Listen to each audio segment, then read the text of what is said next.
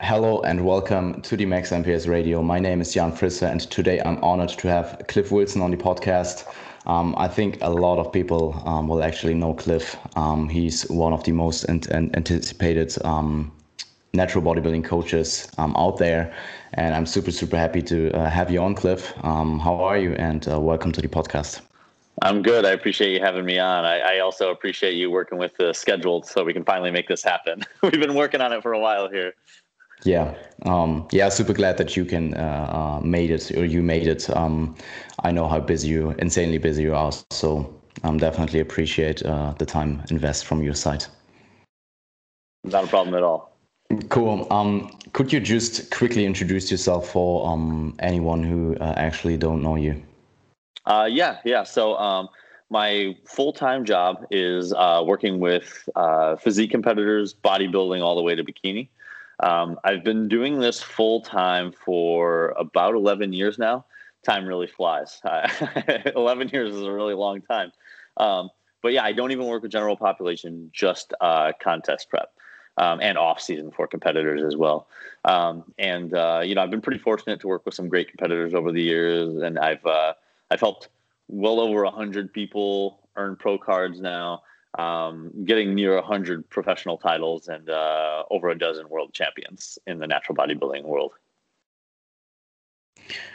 Yeah, um, I mean, probably everybody who uh, is familiar with your name uh, know, know how uh, insanely productive um, the last decade um, was for you in terms of coaching. So um, we will uh, now quickly touch on this. Um, we will we will keep it short, but um, is there... Um, could you give an like health um, update on uh, how things are going with you right now and your own athletic career?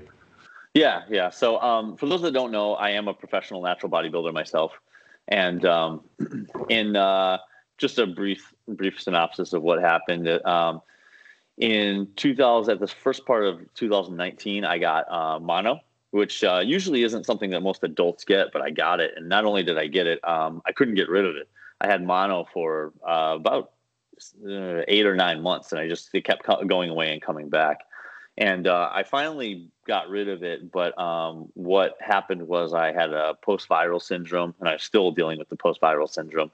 So I have a lot of lingering issues from having mono for so long. Um, and then they came to find out that I also had a heart issue.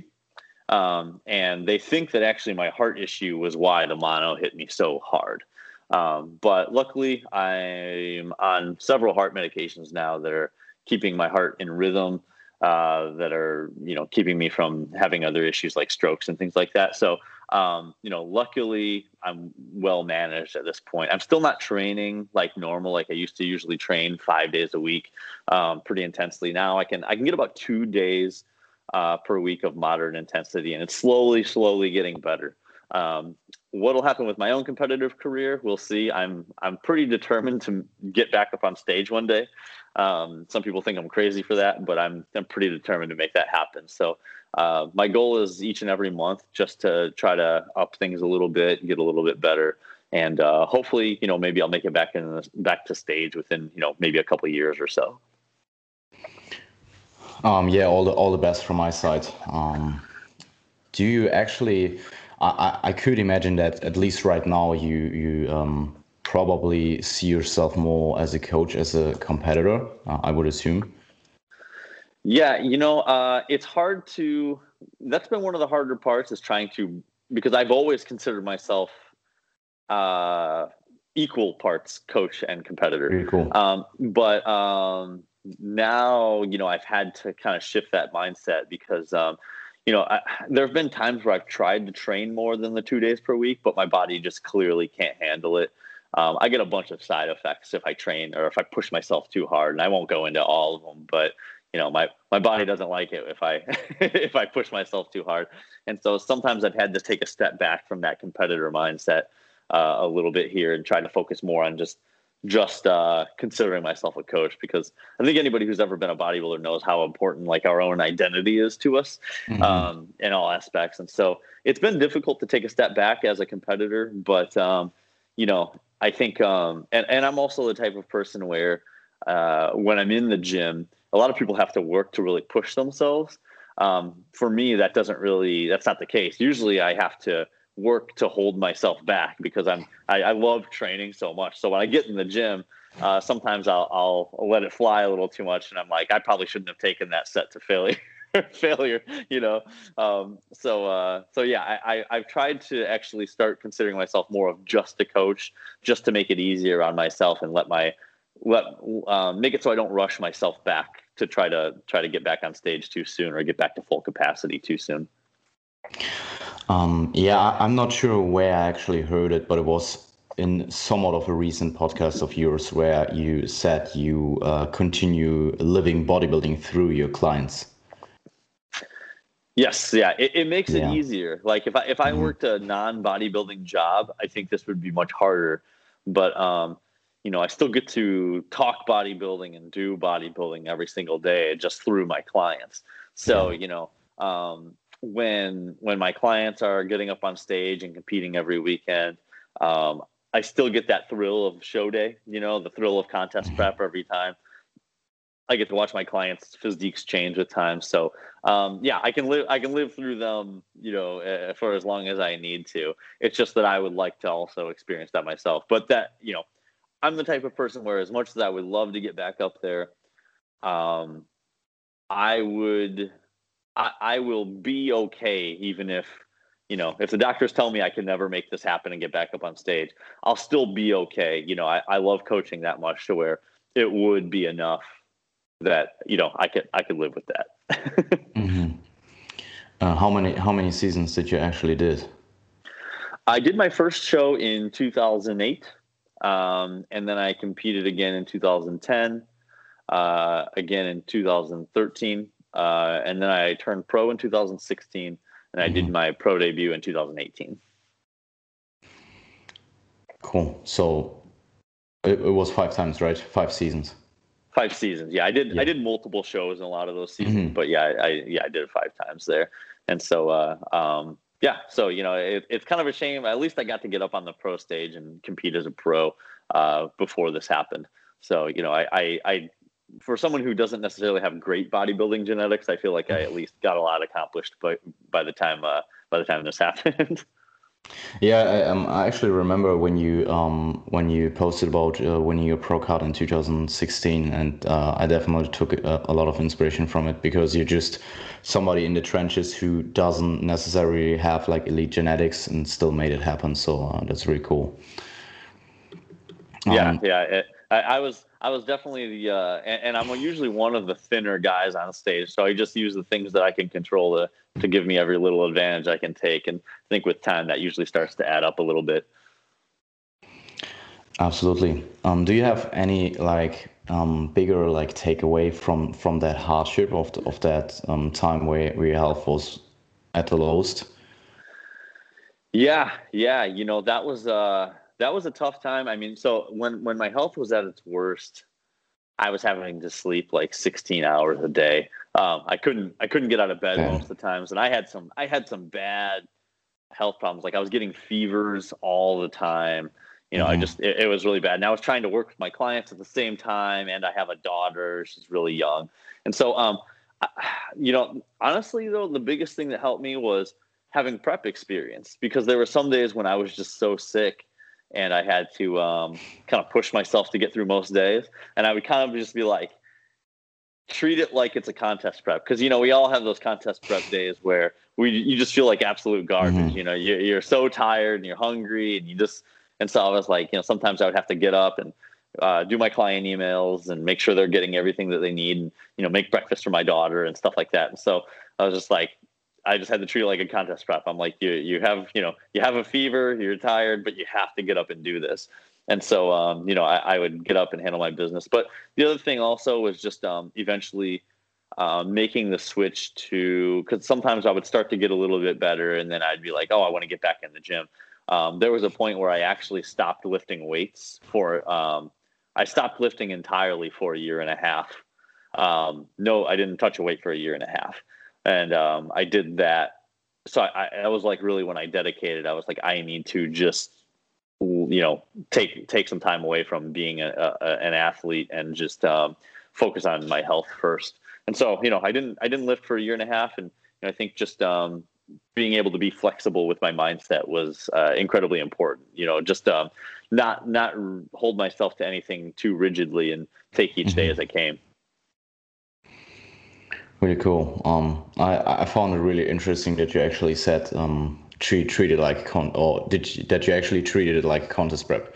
Um, because I think for every, or a lot of people who actually got through this, Um, everything after contest prep, after contest prep, uh, in perspective will be like, I did way harder things than like this, like hard day in my off season. I mean, I mean, like a, like a, um, we all have those days where we just don't feel like it, but we still do it. And I think if you actually got through a contest prep, um, I'm at least thinking like I, I did like a contest prep where I had really dark days. This is just like a day where you feel slightly lethargic in your off season. So you have enough food, you have, you don't have to walk fifteen K steps a day, and you uh, just go about it. And that's usually um, gives me a, a good perspective and appreciation for like those phases at least.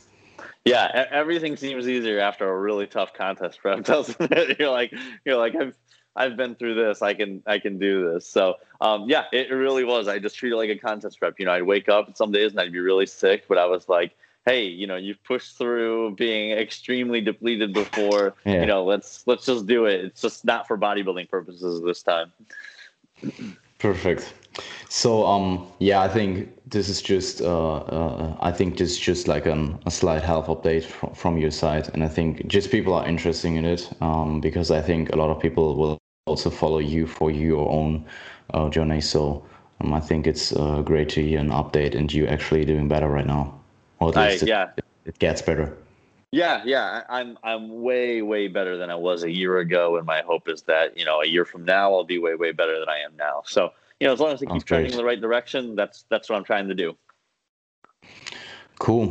So um, we will actually now um, transition to the uh, prep mentality part of the podcast. So um, I will start with a um, actually with a first-time competitor question. Um, so um, what attributes are you usually looking for in a first-time competitor, and what signs are there that somebody isn't ready? Yeah, that is a great question, because as a first-time competitor, um, uh, one thing I always say is that the first time you compete, Uh, there's just a lot of nerves, you know, because you don't really know what to expect. You don't know where you stand in the general thing. You just want to get up on stage and make sure you're not embarrassed. You want to make sure that um, there, there's a lot of questions of that you don't know the answers to when you're a first-time competitor. Um, one of the, the things that I see from first-time competitors, so when I have somebody apply to work with me and they want to do their first bodybuilding show, um, sometimes they have this mentality that they think they should have. Um, when I say that they think they should have, is that people tell them, um, in order to be a fierce competitor, you need to go out there and say, you know, I want to win at all costs and put my goal as winning. And um, usually when I see a competitor where their primary goal is, I want to go out there and win as their first show, um, I don't think they're ready usually, because um, most people don't win at their first show. you mm-hmm. know, um, the vast, vast, vast majority of people do not win their first contest. So when I see somebody who's like, my only goal is to win this bodybuilding show, I'm like, you're not ready, because at some point along the way, I think you're going to realize you're probably not going to win. you know what I mean? And then what's going to happen is, if your entire motivation is built upon winning this show, you're going to fall to pieces, because um, you're going to realize that you're probably not going to win. Um, and then, or if, if you make it into show day, then your show day is not going to be very great, because you're going to realize that you're not going to win. And then you're going to have a hard post contest period. And I've seen people get very, just so disappointed that they never compete again. Mm-hmm. Um, the, the attitude that I like to see for a first time competitor is, um, what uh, is called a, so there, there's two different types of um, people. Some people are what are called um, uh, goal-oriented people, um, where they're real focused on the outcomes. Um, some people are very learning-oriented people, where they're more focused on their own competence level. And so um, when I work with a first-time competitor, and not even just a first-time, but any competitor, I want to see very competence-oriented people, very um, learning-oriented.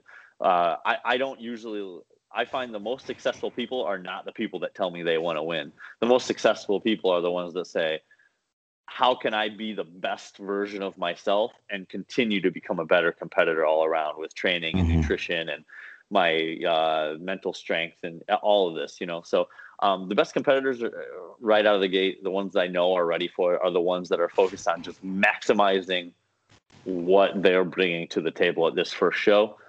Um, let the, let the outcome fall where it may, you know, let their placing fall where it may, and then keep it going. Okay. So, um, yeah, I, I think there's just a good, I, I mean, probably a good competitor has both like intrinsic, um, process oriented, uh, motivation, and then also some, some level of competitiveness. And I think this will vary, um, or I, I know that this will vary, um, a lot between individuals, but probably also, especially with the first time, you have to manage uh, expectations. So, um, yeah. Yeah, you know, yeah. With, with my clients, um, I, I keep, I have a private Facebook group for all my clients. And one thing I, mm-hmm. I, I post every single year. And when I speak to my clients in the emails and everything, um, I never discuss winning. Um, w- winning is never, I never place winning as the goal. Um, mm-hmm. It's, it's um, one thing I always say, you know, I, I, my, my, my team, my clients have been really, we've all been really fortunate to have a lot of success and wins. You know, I told you about the pro cards and the world championships, but um, that is, I always say that's not our goal. That's, um, that's a side effect of our goal. Our goal is to be the best version of ourselves. Mm-hmm. And yeah. then um, winning will just take care of itself. Just kind of, it's just a side effect that comes naturally of mm-hmm. being the best version of yourself. So, um, you know, I, I always say, yeah. So um, I, I, you know, I, I sometimes I present the wins that our team has to show that what we're doing is effective, but um, it's not, it's not even really what we're aiming for. We're aiming for this other thing, but that just happens to produce wins. If that mm-hmm. makes sense. Yeah, absolutely. I mean, you ultimately don't have control over winning anyway, but you have control over how you, how, how, uh, how's the version uh, you're going to present. Yeah. I mean, I mean, can I give one quick example of a story? Uh, absolutely. Uh, Go ahead. So um, I, I, I've had a lot of clients over the years where um, they show up to a show looking very, very good, you know, um, at damn near their best or or even their best. Um, but like you said, sometimes winning is out of your control.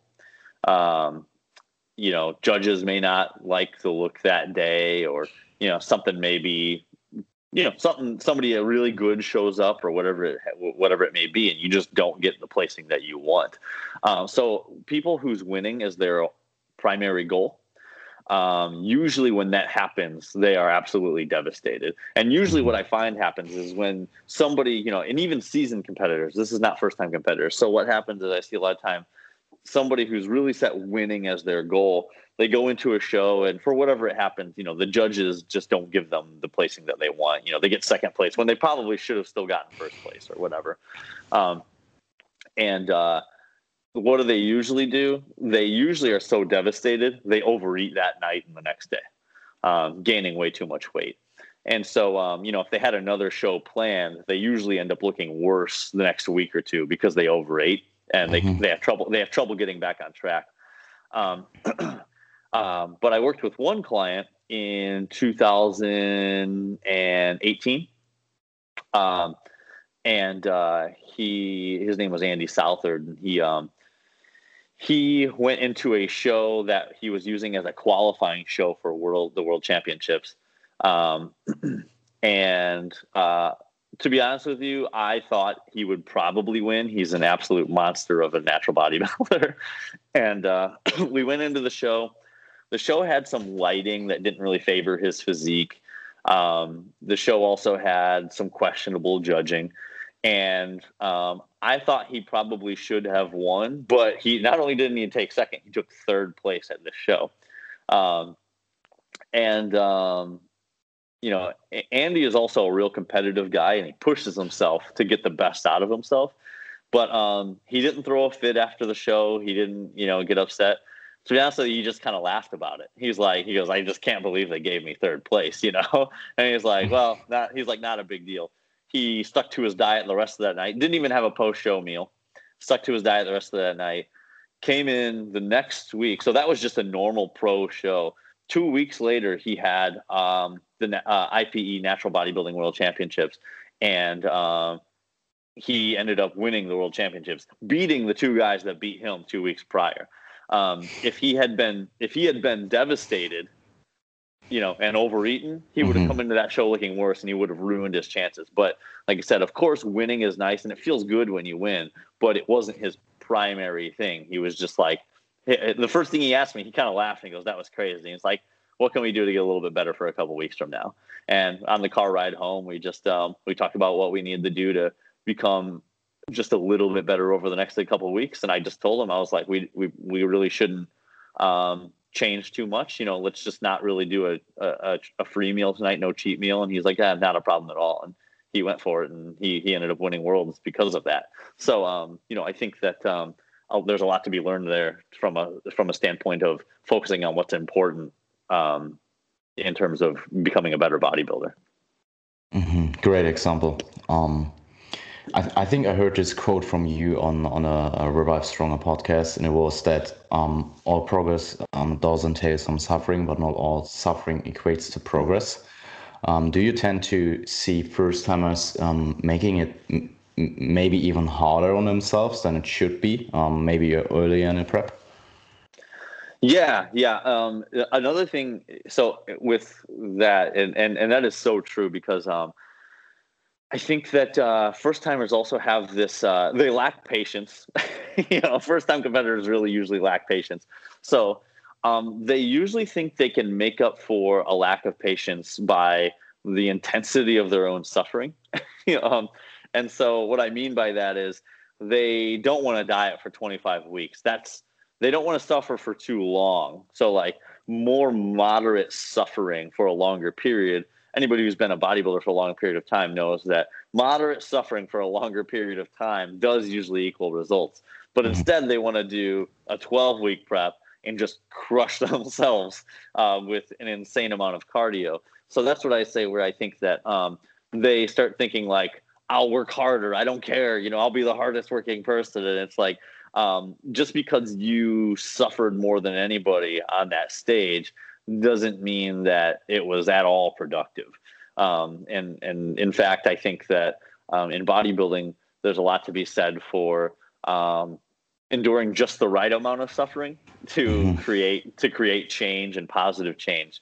Um, because at a certain point, um, putting yourself through hell is actually just going to make you look worse. So yeah, I, I think that um, it is a tough part for a new competitor to determine what, what, Um, what suffering and what amount of suffering will lead to progress and discomfort, not just, you know, suffering, but discomfort in general. Um, and when you're just making yourself suffer and uncomfortable for, for the sake of it, you know? Yeah, absolutely. And I mean, I, I was that guy. So um, I think I, I did a little bit, uh, I, did, I did a little bit too much, um, sixteen weeks out. Um, and I, I kind of made it feel like I'm twelve weeks out, and I realized I realized that a few weeks later. So, um, I, I think I think we've all been that guy earlier in our career, right? You perfect. Know, I, I, I didn't really do it for my first contest prep, but I ran a few trial contest preps before I ever stepped on stage, and I, I did that. I you know mm-hmm. I, I ran myself into the ground a couple times, and you know I think I think you learn from it. But I think um, the the people who learn more quickly are the ones that really go go far fast. I mean, it wasn't that I'm that I was doing too much. It was just my mindset was just uh, at this point so prep focused that um, I think a little bit less focused, because you usually, I mean, you will become really really prep focused at a certain point anyway. Um, really really bodybuilding focused, and I think I kind of forced that a little bit too early, when it wasn't uh, necessary at that point. But anyway, I mean, I that's just something that uh, I learned from, and I will do that. Be- I will do a better job in my uh, next season. No, that that's a great that's a great point too. One thing I always tell people: so um, some bodybuilders have a really bad uh, habit of being what I call like a light switch mentality with their bodybuilding. Mm-hmm. Um, in their off season, in their off season, they're like not really counting macros at all. Um, you know, they, they, um, I, I would say their bodybuilding switch is off. You know, they may train, but they're kind of, everything else is very lax. So, um, and the, so their bodybuilding switch is off, and then pre- contest prep starts and they flip it on, you know, and then everything is really stressful and really this and really important. Um, and they crank their training up to a hundred, you know, when they probably should have been training the highest during the off season. But, um, but, I would say what you actually need is like a contest prep dimmer switch or a dial or a, an intensity dial, is because, um, you know, as you get closer to show day, you need to like slowly turn that up. You know, everything becomes a little bit more dialed in as you get closer. I don't think you should ever be one hundred percent on until the last, you know, maybe several weeks. And then after the show, you start dialing it back down. Mm-hmm. Um, so, you know, your, your focus and intensity should increase slowly with time and not just flip on and off. Yeah, absolutely. Uh, agree. So um, do, do you actually tend to push your first times as hard in terms of conditioning um, as an experienced competitor? I mean, this is obviously somewhat of an individual question, um, but just maybe in general. And uh, where do you draw the line for the best overall look rather than just purely push pushing conditioning? Yeah, there, there. This is uh, a very individual thing. So, um, one, I'll look at uh, where their mindset is, um, because uh, I think that um, some people are a little bit more mature and ready to handle that. Um, and so, I will um, constantly check in with people and decide, you know, how. how ready they are to engage in a, a really hard push. Um, so also another factor to consider is um, what is the difference in their end result of really pushing very hard. Um, so for example, a couple years back, I worked with a very first time competitor who he had never competed before, but he had insane muscle mass. Um, honestly, unlike any first time competitor I had ever seen. So, um, you know, we pushed him pretty hard. He had a mindset that told me he could take it. Um, and we pushed him hard. He not only turned pro, he did his pro debut, and he took second place in his pro debut, uh, it, it, like in his first season. And the only person that beat him was a former world champion uh, in the W N B F. And so, um, and so, you know, that's a good first contest season. Um, yeah, absolutely. So, yeah. So he had some high stakes. But like one thing I say is, um, if I have a first-time bikini competitor and she's telling, you know, a lot, she seems really stressed out throughout the process, um, you know, and she's maybe needs some more time to develop her muscle mass to go farther in the future. Um, if she's stressed out and she needs more muscle mass, I'm not going to crush her to lose five more pounds when the difference between that five pounds might be seventh place versus ninth place. Do you know what I mean?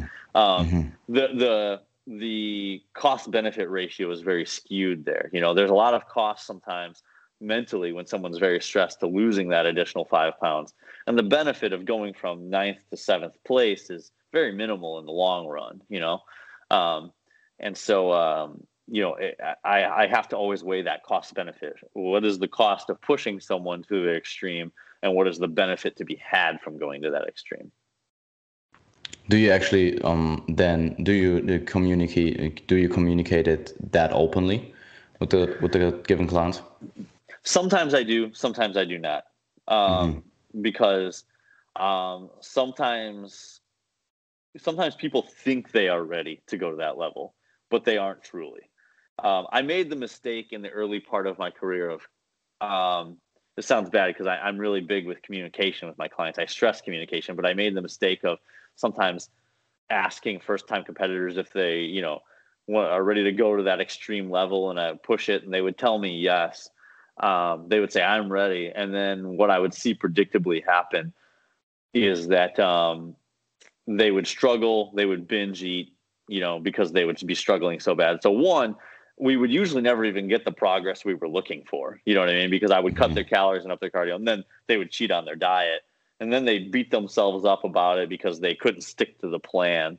Um, and then uh, almost inevitably, almost without fail, it would be the only time they would ever compete because, you know, their their experience wasn't good. So if I kept things more moderate, I mean, and realistically, they probably probably would have looked about the same because they wouldn't be cheating on their diet so much.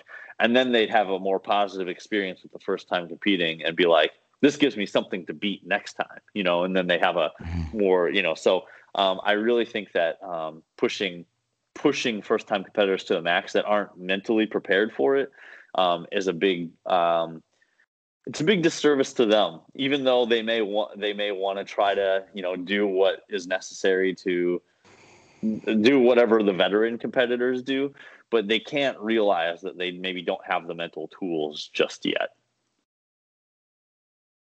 Um, what, what, uh, how do you, what are can, things can that, I, that you, yeah, absolutely. Go oh, ahead. Can I, can I give one example of what I mean by the mental tools to, to push? Um, let's say somebody's only been lifting weights for a week. Um, if they've only, if they only walked into a weight room a week ago, would you want them maxing out on squats, you know, to do a one rep max on squats? Probably not.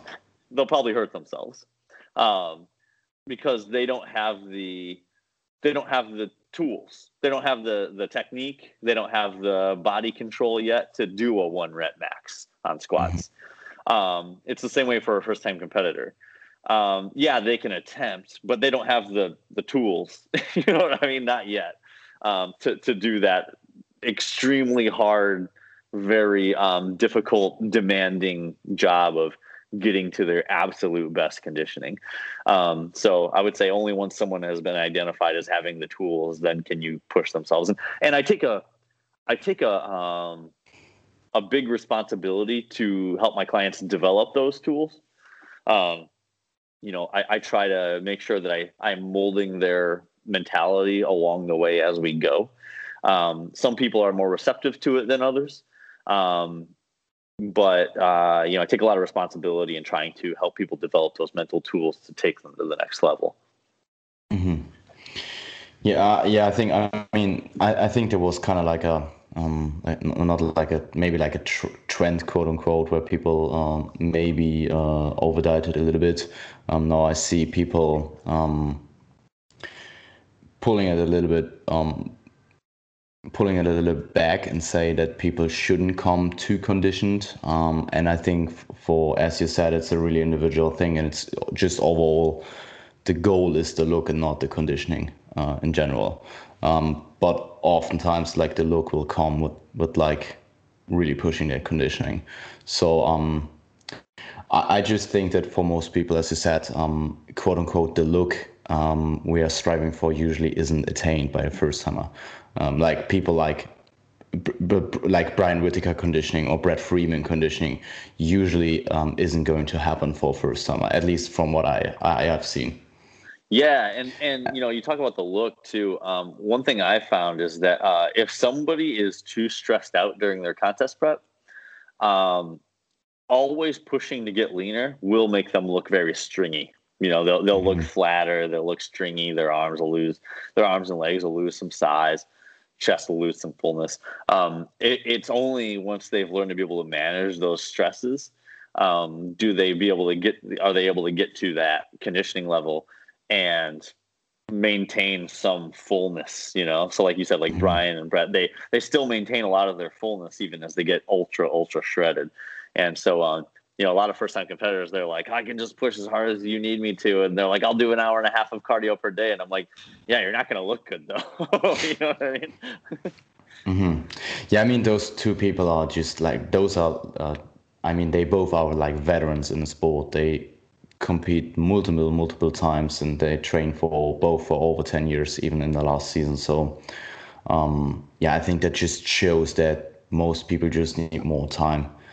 And, um, Um, I, I, I, um, I saw a post uh, from yours about um, about people that don't have um, that much muscle mass yet, and why they uh, why they maybe not look as lean, um, even if they are um, relatively light or even relatively close to stage weight? So um, maybe that's a good question to to hang on. So could you uh, elaborate on why less people or less muscular people uh, visually lose fat differently, and why oftentimes more muscular people uh, fail to get completely shredded? Yeah, so there's a couple of different drawbacks. Is that um, so th- this is kind of complex uh, to explain, I guess I'd say. So um, so first off, like when we begin our lifting careers, you know, we may have a certain amount of body fat on our on our body.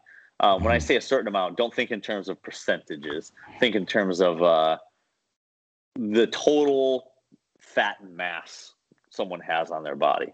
So um, what happens is as we start to gain muscle, um, even if our fat mass remains the same, it gets spread over a larger area. Mm-hmm. So um, you can maintain your total fat mass, but as muscle growth increases, that fat mass gets spread more thinly. Mm-hmm. Um, and so as a result, um, you look leaner, you are leaner because your body fat percentage has dropped, your, you know, the, the, the fat mass. Um, a way that I can describe it is if I um, if I take uh, one cup of uh, uh, sand, you know, and um, I pour it into, you know, and then I take that same cup and I dump it into a larger container. Um, you know, it's the same amount of sand either way, but one of them is more filled than the other. So it's mm-hmm. the same way with body fat. Um, so. Uh, a lot of the times some competitors, they don't, they haven't taken the time to build up the requisite muscle mass. And they're like, I want to be absolutely shredded. And I'm like, you can't even be shredded until you gain some muscle, um, because you need to develop more muscle in these areas to allow that body fat to be able to spread more thinly. Um, so sometimes people want to rush into being shredded before they've even taken the time to build muscle mass. Now, on the opposite end of things, people who are extremely muscular. I mean, most people who've been around competing, there's this common trend where you see this extremely muscular guy on stage who didn't get lean enough, right? You know, it's like, well, how many times do we see that? Every single bodybuilding show, there's it's maybe like the most muscular guy doesn't get lean enough. Um, and, it, you know, a lot of people usually will be rather harsh on that guy. You know, they're like, why can't this guy just get lean enough? Um, but there's a there's a drawback to being ultra muscular too, is because um, okay, they have gotten to the point where they've gained so much muscle that their body fat level, their body fat mass gets spread out very thinly across their body. So um, it can be difficult to gauge how much you actually need to lose because people that are ultra muscular, they can they can see muscle separation, they can see striations that most people cannot at their high body fat level um, because they have so much muscle mass that the separation is there, the striations are there. Um, so when they're in the gym and they get a pump, they see striations in their chest, striations in their shoulders. Um, and so they're like, oh, you know, they have abs, you know, they, they have a split in their quads and they're like, okay, I'm, I'm about ready. You know, I'm ready to compete. Problem is they get up on stage. Stage lights reveal everything, right? You know, mm-hmm. there's no hiding from stage lights. So you can still see those striations. You can see striated pecs, delts, triceps, you know, quads, um, even glutes sometimes, you know, even glutes. Um, but the problem is um, on stage, even though you can see all these things, they still do have a fair amount of body fat, total fat mass on them. And so as a result, everything looks a little filmy. You know what I mean? Like it looks a little... Mm-hmm. a little blurry. And meanwhile, I mean, I'll use myself as an example. Someone like me, I'm not a big guy, comes along and I can't see any of those things. I can't see any striations or muscle separation until I am peeled. You know what I mean? Like I, I have to go to skinless levels because I'm not a very big guy. Um, so when you get, get on stage against somebody who has like just this paper thin looking skin, um, the bigger guy looks like he didn't diet enough because he looks filmy. So um, I, I, ultra muscular guys usually have to uh, lose more lose more weight than what they think. Um, I, I can give another perfect example of someone I worked with before. Um, early on in my career, I uh, I worked with a client named um, Donovan Strong. Mm-hmm. And, uh, well, so I met him at a show where I was not coaching him. I met him at a pro, pro show uh, where I had a client competing. My client took uh, second place, and Donovan took fourth place out of fifteen guys, which is a good placing, you know, in a pro in a pro show, fourth mm-hmm. out of fifteen.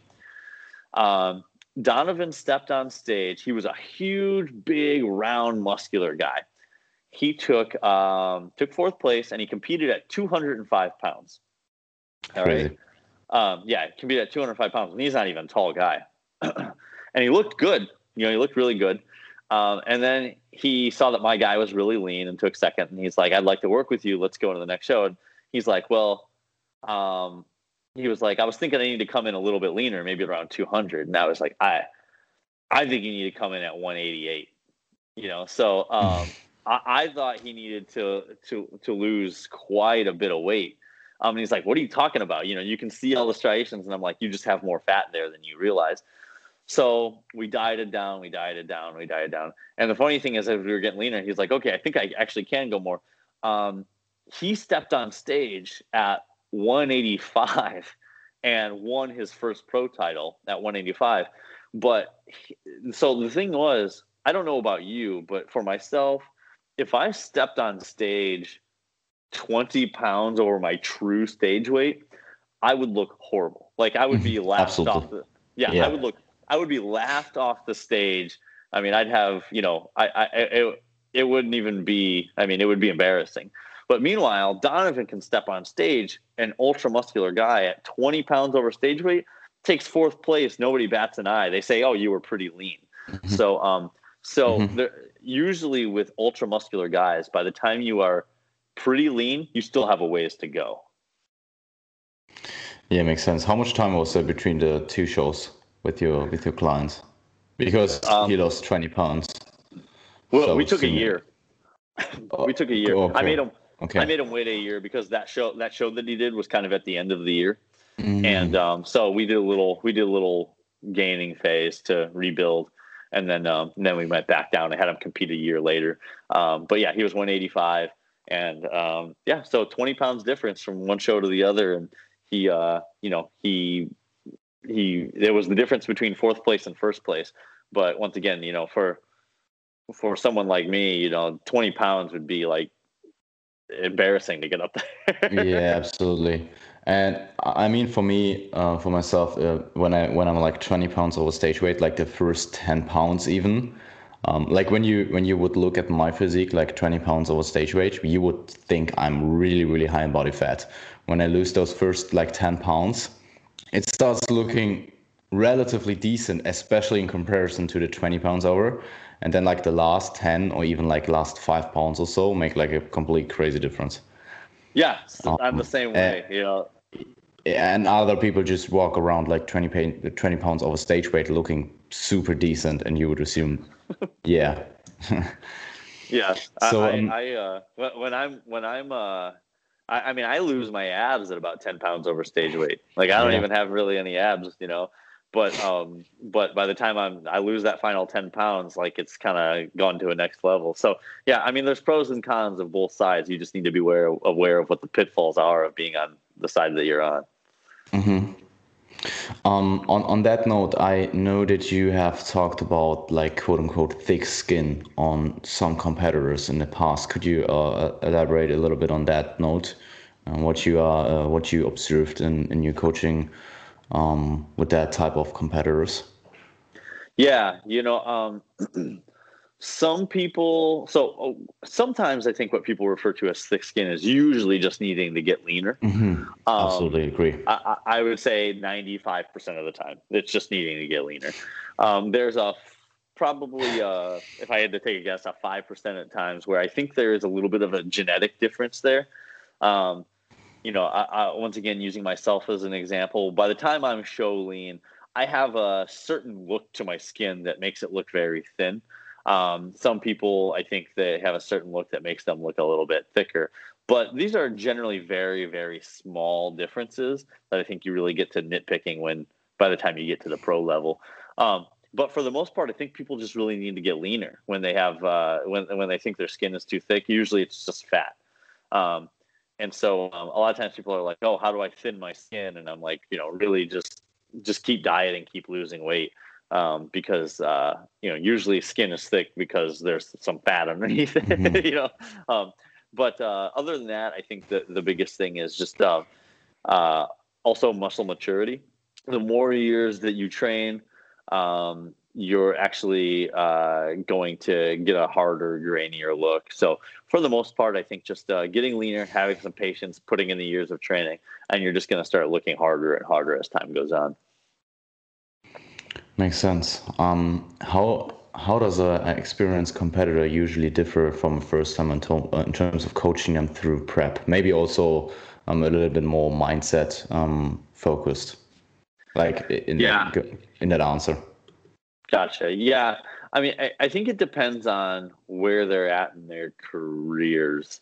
Um, because, you know, I've, I, I mean, I've worked with some clients who, um, were, they've all, I, I, there've been a couple instances where I've worked with somebody where they've actually already won a world championship before they came and worked with me. And we were, they came to me to look to repeat their world championship.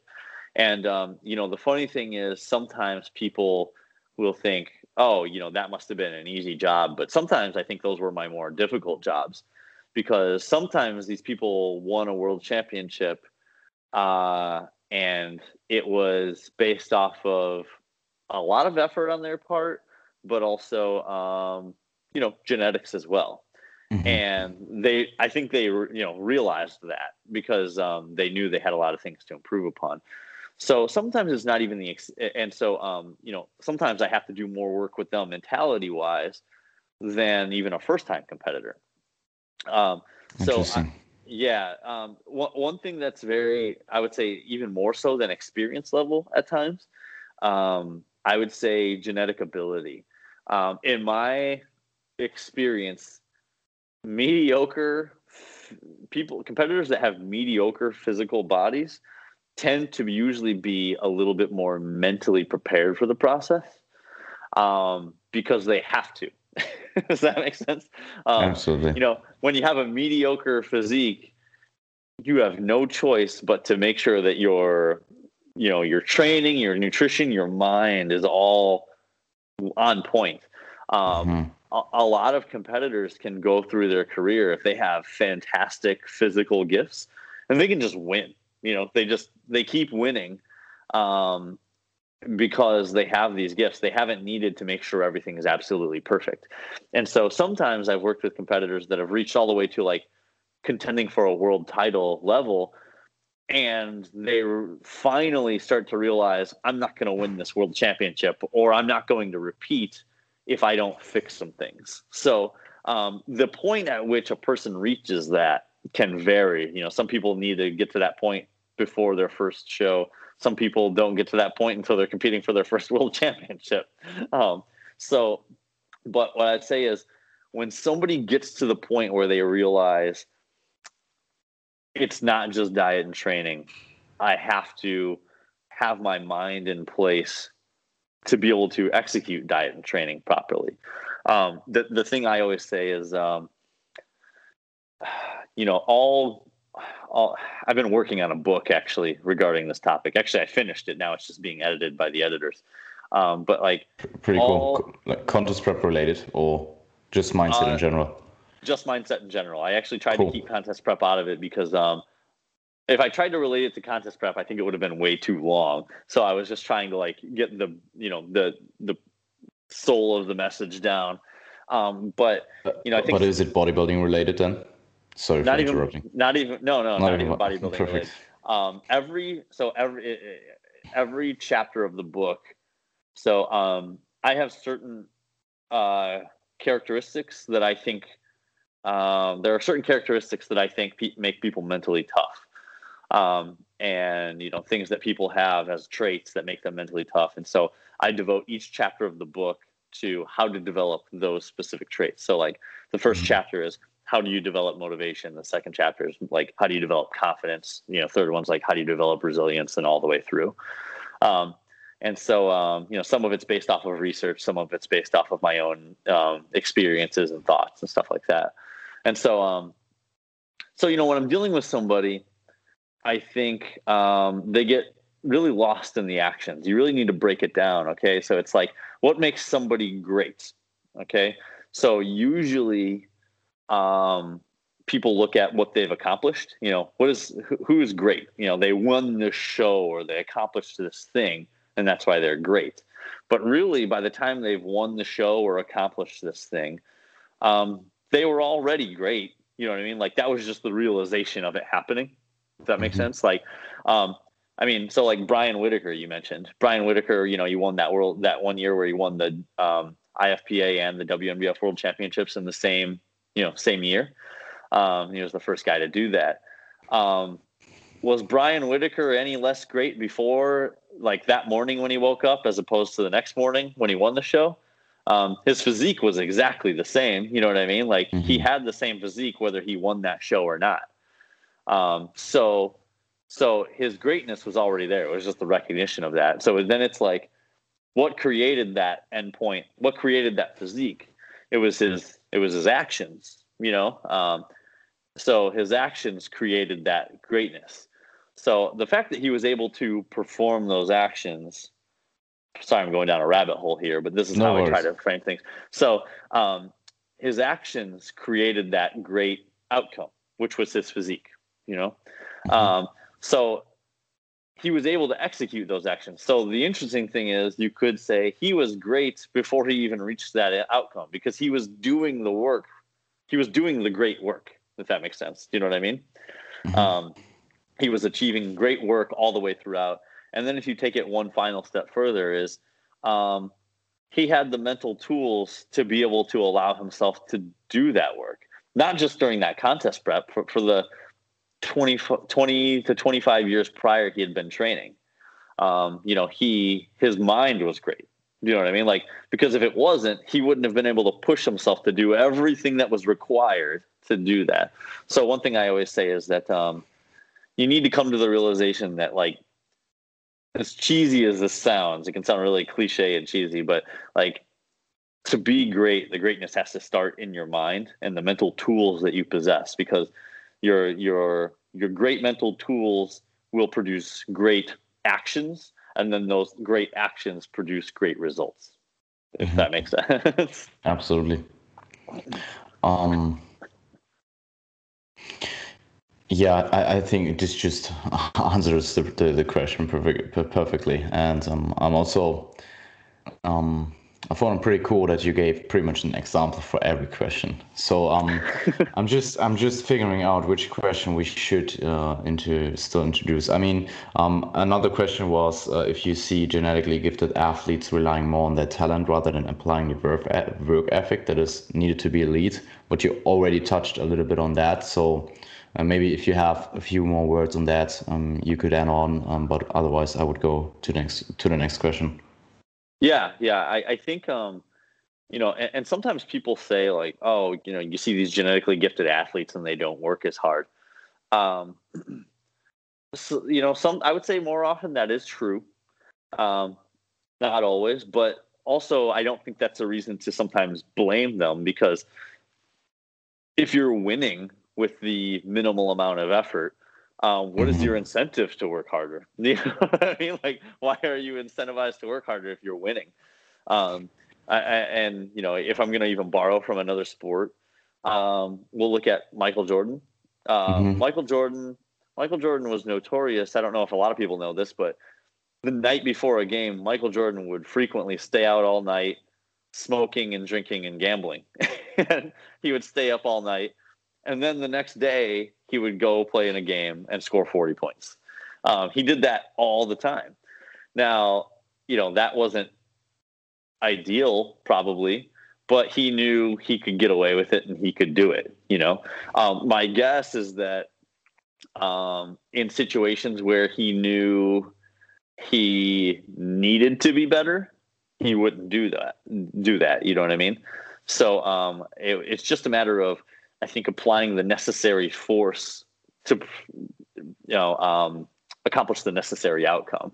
And so mm-hmm. a, a lot of times I think with genetically gifted athletes, they don't, um, they don't apply the force until the force is necessary.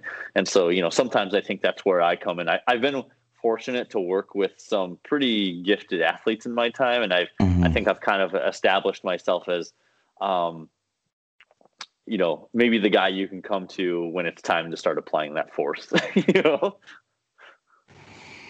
Mm-hmm. Make, yeah, make, makes sense. And that's something that I uh, have observed in, in my coaching experience in the couple of years that I'm doing this as well. Um, I, I think uh, I have one last question. Um, this is also mindset related. So um, I, I think you, you touched on this um, a little bit beforehand. So uh, what are typical uh, mindset related problems competitor competitors have in prep? Um, and how do you solve them on an individual level? I know that's kind of like a broad question and you're a little bit time restrained. So no, I, I think I can give you a good one on this. So, I mean, cool. Uh, so whenever a person comes to me for contest prep, if we're going to look at like the logistics of training and nutrition, you know, and, and you know, you, you coach as well. I think, you know, when we look at what someone's been doing, we say, what do they need to improve upon most? You know, does their, are their training methods substandard? You know, um, okay, then what, what needs to improve with their training? Is it, you know, do they not put in as much effort? Are they not doing enough volume? You know, are they doing too much volume? So we, we diagnose what their problem is. Do you know what I mean? Mm-hmm. Um, so we do that with diet and training. You know, are they not counting macros? Are they eating too little protein? We diagnose their nutrition problems. I do the same thing with someone's mindset. Um, and kind of like I said, I think there are things that make someone mentally tough. Um, in my opinion, well, this is what I have in the book. I think the things that make someone mentally tough, they are motivated, uh, they're confident, they're resilient, they're self-disciplined. And um, the last one is is an odd one. I don't know if a lot of people know it, but um, I, I think um, they're titrating. Um, titrating means they have the ability to continue to analyze and adjust themselves and their approach. And so um, when somebody comes to me and I look at those five traits, I'm like, what uh, what do they lack? You know, do I think that they will struggle in this process because they aren't confident? You know, um, do I think that they'll struggle because they aren't resilient and they get knocked, you know, knocked off with every little hardship that comes their way? Or do do they struggle with motivation, or are they very rigid? They're not very titrating. So I, I tried to determine what their weakness is in terms of a mindset. And then um, I try to I, I kind of spend the entire contest prep subtly. I usually do it very subtly, building up that mental trait of theirs. Mm-hmm. Um, and I, I, almost every, every email, every other email that I send, I'm going to put something in there that will kind of start shaping them to think the way that I need them to think, um, in order for them to be successful. So it's a, it's a diagnostic problem is, you know, when you, when you look at, even look at yourself, and I do this with myself, you know, I tell people, look at yourself and try to determine what mental attributes you think you are lacking to take you to the next level. And then you start going from there. Pretty cool. Um, I, I mean, um, I, I'm uh, constantly self-reflecting, and I think that's just something um, to take note of. Um, even if you don't have a coach who, who pushes you in a, in a direction uh, that you may uh, need for yourself, um, that this like whole self-ref- self-reflect pro- process um, and identifying weaknesses and then working on them will, I mean, that will that will lead to to more progress overall in pretty much everything. So yeah, yeah. And, and actually that's why I wrote the newer book that, you know, hasn't come out yet, is because um I don't think enough people do it, and I don't think enough people know how to do it, you know, the self-analysis process. So um, you know, this book is kind of like, it's not like a how-to guide. It's it's not an easy read, if I'm gonna be honest. You know, I'm gonna challenge people that it's it's It's a very difficult read. It's long. It's like three hundred pages. Um, but perfect. I'm in. But uh, but um, I think that it will be useful for those that take up the challenge to to put it to work. Cool. Um. So I, I think this will be it. Um. you can um, now talk everything that you have in the internet available, and oh, yeah. where, where people can find you. And uh, maybe I, I, I um, you you noted down that your book is right now um, in like an editing process. Is there any release date, uh, release date, or even like a broad release date, or something like that? Um, well, so like uh, first off, people can find me at my website, uh, team wilson b b dot com. Uh, my Instagram is uh, C W Team Wilson. Mm-hmm. And um, as far as like what I, I do have one, uh, I have a bodybuilding book out currently. Uh, for those that don't know, it's on my website. Um, you can also, uh, for those that aren't in the U S, you can get it on Amazon. Um, yeah. And so um, that I, I do have the second book coming out. I don't have a release date yet. It just depends on how long the editors take to, you know, depends on how many how many punctuation errors I made, I guess. But um, as soon as the editors are done, I'm going to get it out. I'll probably do a pre-sale a month before it comes out. Um, cool. So I would say keep an eye out on that. And then um, I, I am also currently working on a vegan and vegetarian bodybuilding guide um, where I'm going to list like not only the things to watch out for and how to do it, but also even give like example meal plans and things like that. So um, for anybody that had um, interest in that. So those are the couple things I'm working on at this moment. Pretty cool. Um, I mean, I can, I can absolutely recommend your book. Um, I think I, I read it. Did it came out in two thousand, early twenty nineteen or late twenty eighteen? I'm not. Was yeah. it around that time frame? Yeah. Yeah, absolutely. Yeah. Great book. Awesome. Yeah, and and and the mindset book is going to be sort of like, I guess the way I view it is, if you read it with the bodybuilding book, you know, the mindset one will give you the tools to be able to apply everything mm-hmm. that needs to be applied within. So. Um, yeah, I, I'm looking forward to getting it out. I, I've been, I was working on it like while I was, you know, sick for the couple of years, and I was like, you know, I, I was slowly chipping away at it, and I finally got it done. So now it's in the hands of the editors, and they can, they can deal with that now. Perfect. Awesome. So Cliff, uh, was an, was an honor to have you on. Um, appreciate the time, and hopefully see you in uh, Vienna soon. Awesome. I appreciate it. And I'll, I'll be there as soon as I can. Have a good one.